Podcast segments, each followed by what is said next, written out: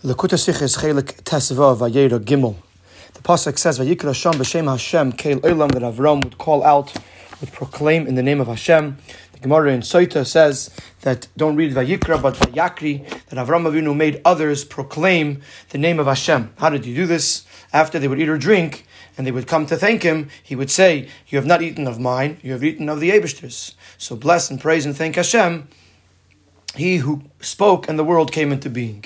The Medrash in Bereishis Rabbah adds to this, that those who did not want to bench Hashem, Avram would demand a lot of money, saying you're in the desert, and all this type of food is very expensive. And when they would hear the price for all this food, they would give in and say, Baruch keil o'lam, she'achal no'mishaloi, blessed is the King of the world, the God of the world, who we have eaten from his.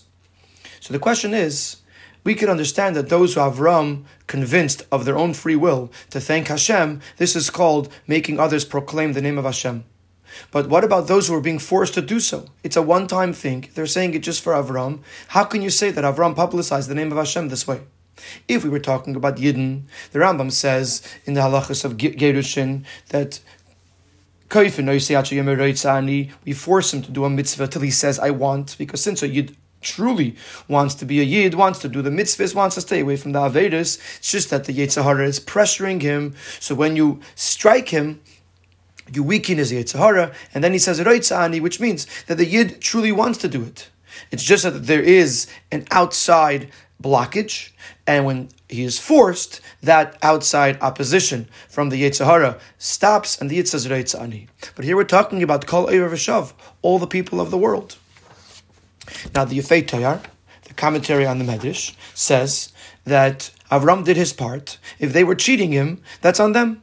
But first of all, if they're cheating him, what was gained? Second of all, it's hard to believe that Avram would do something just to fulfill his obligation, especially since the Medrash says elsewhere that Avram became a partner with Hashem because he made Hashem known by the creations. If they were just saying words, then they, then they didn't know anything, they didn't recognize Hashem. So therefore we have to explain the following thing by introducing this concept of Reitza'ani, that seemingly it is a coerced statement. It says Reitza'ani because we know that that's really what he wants, but externally it seems to us forced. But there is another form of Reitza'ani, which is that the forcing actually impacts and changes the desire of the person. Similar to the story of the Meraglim, which they at first they said that that the the people of Eretz Yisrael are too strong for the Eibishter, and then after Moshe spoke to them with harsh words, then the people mourned and they said they're ready to go to Eretz Yisrael. So through the harshness of Moshe's words, they didn't it didn't just, they didn't just say Reitza'ani, but they actually changed what they wanted to do.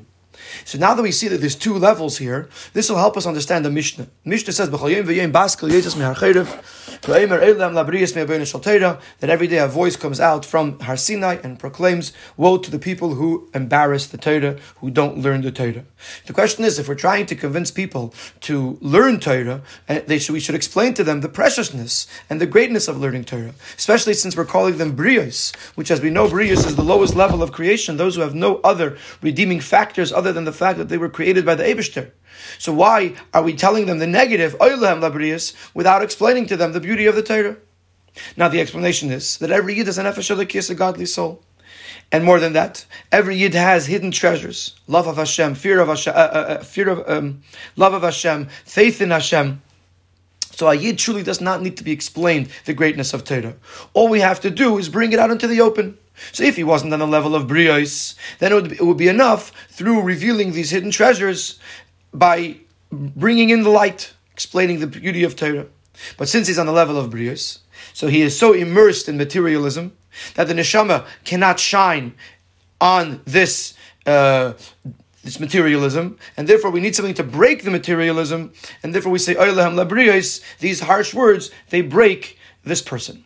But this only works if the person is capable of internalizing that their spiritually low state is because they have not learned Torah. But if a person is on a lower level, that spirituality doesn't penetrate, that he cannot truly comprehend his situation, so it's not enough to rebuke him. What you need is more of a breakage, where you scream at the at the person, Atara, Rasho, Meshukas, this is Lashon from Tanya, that you're you're evil and bad and disgusting, where you actually break the entire being of the person in order to make him a keli to Kedusha. So, is talking to the higher level, those who don't need a, a breakage, they just need to remove the cover. The lower level, which is the original kaifenaisei, atayem Reitza'ani, is the person is on a lower level and needs a total breakage in order to become a kli, a receptacle for Kedusha. To give, bring an example of this last store, of this last level, where you need a total breakage in order to uh, to make the person into a keli, we could use an example from the story in the Gemara that Rabbi Elazar ben Rabbi Shimon met a person who was very ugly. So he called him worthless and ugly. So the person said, "Go back to the to the craftsman who made me and told me, and tell him how ugly this is this vessel." So the question is, what would Rebbe Elazar thinking? Did Rebbe Elazar not know that the Eibishter created every single person, including people that are not so beautiful? Additionally, how, would Rebbe, how is it possible that Rebbe Elazar would speak like this about another person?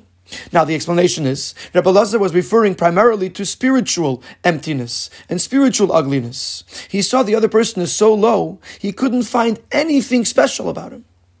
Even the fact that he is a brios, that he is a creation of Hashem, was not obvious in this person. Rebbe Elazar saw that there's nothing he could do for him at this time. He can't even give him shalom. The only thing he could do is break him. So he says, Reika kama v'chur, he calls him empty and he calls him ugly. What this causes is that the person should say, Leich v'amer l'uman shasani, go speak to the craftsman. All of a sudden he realized that there's a craftsman who made him.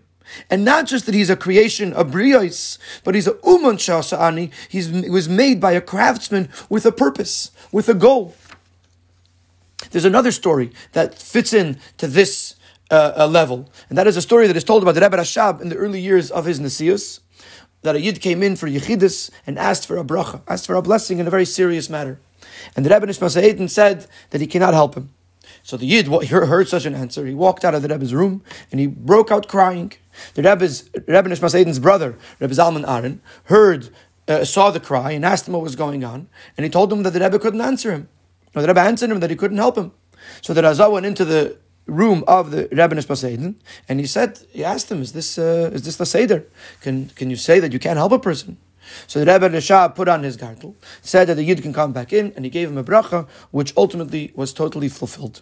So the question is, why would the Rebbe Nishma not want to help this person or not help this person? And even if he couldn't help him, at least encourage him and give him words of chizuk. Uh, the, the explanation B'derech Efshir is that when the Yid asked for the bracha, because of his spiritual situation, was not a vessel to receive this bracha. The Rebbe Rashab could not give him this bracha.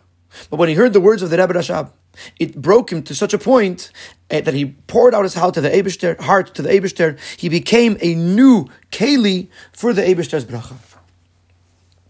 So this lower level, this concept where you break someone entirely because there's no, the light of the neshama is not shining at all, and by, by breaking it, you open it up to, be, to to receive something. This is possible even by someone who's not a Yid.